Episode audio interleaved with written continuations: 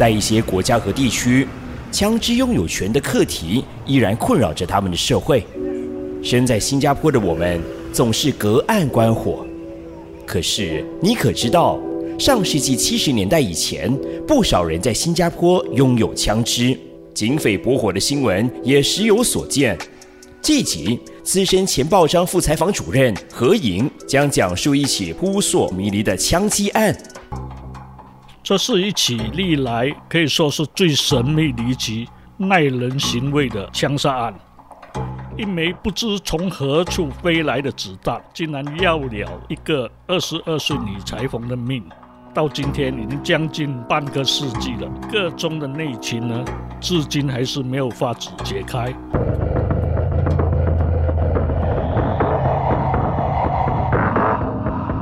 这起案件是发生在一九七二年九月十七日中午十二点三十分左右，地点呢是在女王镇京都戏院附近的女王交通圈呐。这个京都戏院已经拆了，就是在现在的 Queensway Shopping Center 前面。那么这一天呢是礼拜天，风和日丽。这个女裁缝姓曾，曾丽珍。跟他的妹妹啊，丽宝，就趁休息日借盼到联邦道大众百货公司那边逛街购物了。后来他们决定到附近的当宁后主屋区啊去探望姐姐了。我就在他们朝这个女王镇警署的方向并肩而行的时候啊，刚刚踏上交通灯左边的人行道不久。十九岁的丽宝啊，就忽然间听见姐姐丽珍“哎呀”一声惨叫，跟着啊，就见到姐姐抚摸着胸口，左胸那边呢有一个小洞，不断有血涌出。她拼命的叫姐姐的名字，记得泪如雨落。刚好啊，这个时候有两警车经过，两名警员连忙施以援手，并且电召救护车。倒地的曾丽珍呢，已经陷入了半昏迷状态。送去医院以后，医生最初以为她是给刀刺伤，后来呢，照了 X 光片，发现是枪弹，马上紧急开刀。不过当晚十一点，曾丽珍因为流血过多，在昏迷中去世。一个写意的休息日下午，一次两姐妹的约会。一颗迅雷的子弹夺走了一条人命。一经确认这起命案是一起枪击案，警方岂能松懈，任由枪手逍遥法外？查案人员是在当天下午接到报告后赶抵现场，现场没有留下特别有价值的线索。查案人员呢空手而返，一直到曾丽珍丧命以后，正式是给子弹打中。查案人员才发现案情严重，就转交给 CID 特别罪案调查组跟进。特别罪案调查组人员从死者妹妹丽宝的口中知道，现场除了她们两姐妹，并没有其他的目击者。而丽宝呢，也说她当时没有听到枪声，也没有看到有人在他们的旁边埋伏。那么，这枚夺命的子弹究竟是从何处来的呢？为了调查上的方便，警方面将此案定性为谋杀案处理。所谓谋杀案，最主要就是动机，动机是什么？凶手是谁？那么凶手有多少个？这个都是警方要查的重点。开枪夺命，枪手一般杀意已决，目标明确，必定有人扣扳机，子弹才会取人性命。围绕在曾丽珍的谜团，必须解开。警方初步调查显示，曾丽珍事发前正走向东宁富路一排主屋，子弹由前方射入，可能是高处或者附近的高楼主屋射出。案发的交通圈前面呢，刚刚好有一座十六层楼高的主屋，警方人员便住层楼展开查问，包括是否听到枪声或者发现可疑的持枪者。不过，法医第二天的验尸报告虽然不排除这个子弹从高处射击的论点，但他初步推断了子弹射出的角度跟地平面的构成三十度，而且是朝郑丽珍的左方射来。换句话说，子弹是从平地迎面射来的。这个新的推断使到警方的调查方向转变了。可是呢，查案人员发现现场平地啊，并没有其他的建筑物。除非凶手是开车经过郑丽珍姐妹身边，然后瞄准郑丽珍开枪，或是凶手不止一个人，而是一个人开车载了同伙，由同伙开枪。不过要在移动的车子内那么准确打中目标，除非是职业枪手才有这样的身手。然而，一个一世无争的少女，怎么可能成为买凶杀人的对象？难道是职业杀手点错枪杀错人？曾丽珍年纪轻轻，本来是马来西亚人呐，警方就从她的交往的这个范围啊，先调查起了。那发现啊，曾丽珍她为人是相当勤劳了，而且生活简单，在马来西亚的乡下，那么又有一个谈婚论嫁的男友了。我家人跟男友都异口同声的告诉警方啊。他绝对没有与人结怨了，更别说有敌人或者仇人了。另外一方面，除了这个青梅竹马长大的男友以外啊，郑丽珍也没有其他的异性朋友，所以警方也排除了情杀的可能性了。那如果不是谋杀来讲，难道是意外吗？那意外是怎样的意外？是玩枪误射，还是擦枪走火呢？那么就算是意外啊，归根结底，这个子弹到底是从哪里射出来？不可能是来自天外。子弹会说话，军火专家可以辨别枪支型号，比对拥枪记录、黑市买卖，或许会有线索。法医可以从伤口、子弹穿入的轨迹推断枪手的位置。那曾丽珍身上的子弹提供了足够的线索吗？警方初步的推测，子弹是从附近的高楼。射下来的这枚夺命的子弹是零点二二口径，警方的军火专家怀疑是由来复枪发射出来的，因为普通的枪它的射程没有这样长，但专家也不排除子弹也可能从比较大口径的短枪射出了。两者的差别是，手枪的射程最多是在一百米之内，来复枪。这远超过这个射程了。那么警方掌握了初步的子弹的线索，那么他们就从附近的建筑物查起了。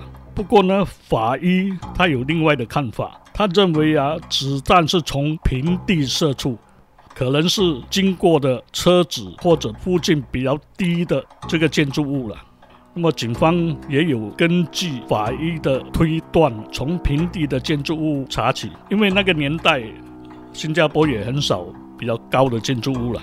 当时平地的建筑物，在那个射程范围的，包括离开现场只有一百米之遥的女王镇警署，再远一点呢，就是女王镇镇暴部队营地，跟这个女王镇的环亚监牢。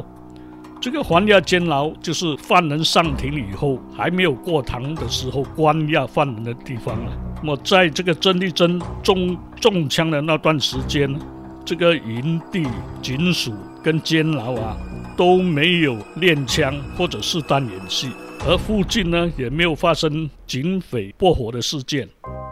尤其重要的是，这个警方郑重强调，警方人员跟武装部队人员。并没有使用零点二二口径的枪械，所以啊，从这一点看来啊，警方是完全排除了这个子弹是从军警方面射出来的了。没有明确的嫌凶，没有明显被枪杀的动机，难道真的是一颗天外飞弹误打误撞打中了曾丽珍？从另外一个角度看，这种。枪击案会不会是职业枪手误中目标啊？那么就是有职业枪手拿了钱认错目标打错人了。不过警方也排除这个可能性了，因为如果要在走动的汽车里面开枪打一个目标啊，应该是非常专业的了，而且能够一枪致命，这个也证明是专业枪手的做法。不过从这个郑丽珍没有敌人跟仇人的这个角度来看，警方不认为是职业枪手的所为了。那么另外一个推测，警方认为可能是有人在主屋高楼啊，那个时候的主屋虽然没有三四十楼高，不过附近也有十多楼的了。那么他们怀疑说，有人是不是有人在高楼啊洗刷这个枪械的时候啊，不巧误按这个扳机了，枪支走火，这个榴弹打中这个曾丽珍啊。法医的验尸报告。是说这个子弹先中曾丽珍的肩胛骨，再射入心脏，要了她的命。因此啊，她的伤口不是很大了。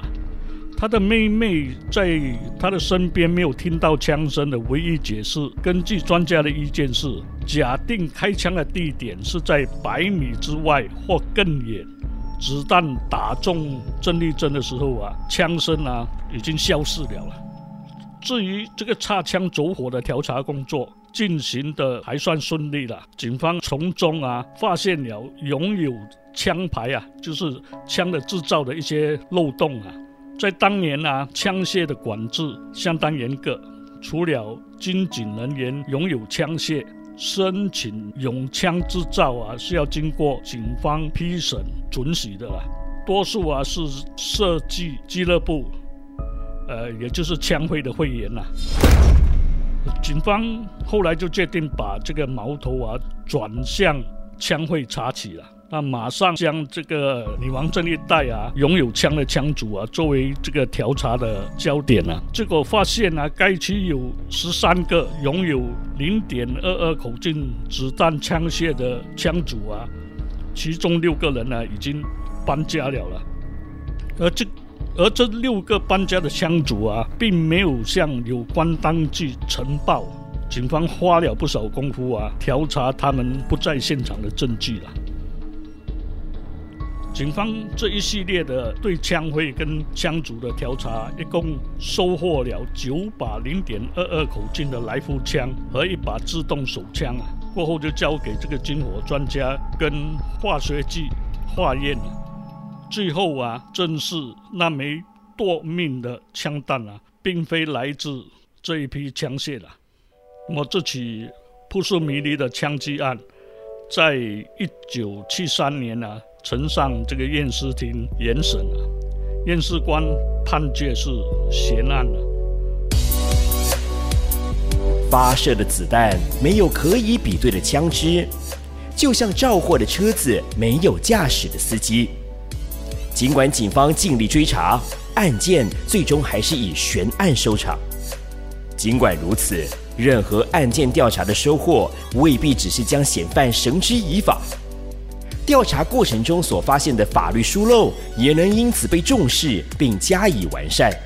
呃，刚才有讲到说，这个这起案件。警方在调查这个子弹的来源的时候，就发现枪会的制造的签发跟程序啊有一些漏洞啊，比如说一些枪主啊，他搬了家没有通知当局。当时呢，枪械法令在新加坡是刚刚实行不久了，一九七三年啊才推出。当时啊，在新加坡拥枪不像现在这样严格了，不过。也只有指定的警方人员或者是枪会的会员啊，才可以用枪啊。当时新加坡有两个枪会，一个是新加坡设计俱乐部，那么另外一个是新加坡来福枪协会。不过这些枪会，警方也只准他们把枪留在这个俱乐部了，一般上都不能够带回家了。一九七三年军火法令有经过修改。所谓军火法令，其实整个名字是叫做《枪械与爆炸物管制法令》啊，我们是简称军火法令。它所谓军火，就是包括手枪、气枪、左轮、来复枪、炸弹和手榴弹。新加坡在控制这个枪械方面，因为七零年到八十年代中期持枪抢劫案。非常的多了。那么警方好几次的修改这个法令，到了一九九三年，修改的最厉害了，就是几乎是开枪者一定会判死刑，跟这个持有手枪为伍的在一起的，如果知道主要的嫌犯拥有枪。而没有劝阻他开枪，也是跟这个主犯啊同样的罪名啊，会面对死刑的审讯啊。简单的说，到了今天，我们的军火法令就是开枪则死。一直到二十年后，一九九三年，枪械法令又因为其中的一起案件出现了漏洞，当即又再度修改。那么这次的修改啊。变成说，控方不用拿出证据，只要证明持枪者开枪是存心开枪伤害受害人的话，就可以面对死刑的处罚了。那么另外一点呢，就是拥有两把枪以上的，也会面对最高终身监禁，或者是加上鞭刑的处罚。到了今年年初，枪械爆炸物法令又再进一步收紧了。那么这次是规定，还没有授权拥有枪械或枪械部件的三维打印蓝图啊，也是属于犯法的。所以，如果是说曾丽珍这个神秘的枪击案发生在今天的话，在这个科技发达、电源满布的情况下。加上军火法令的收紧，肯定会有一个圆满的结果了。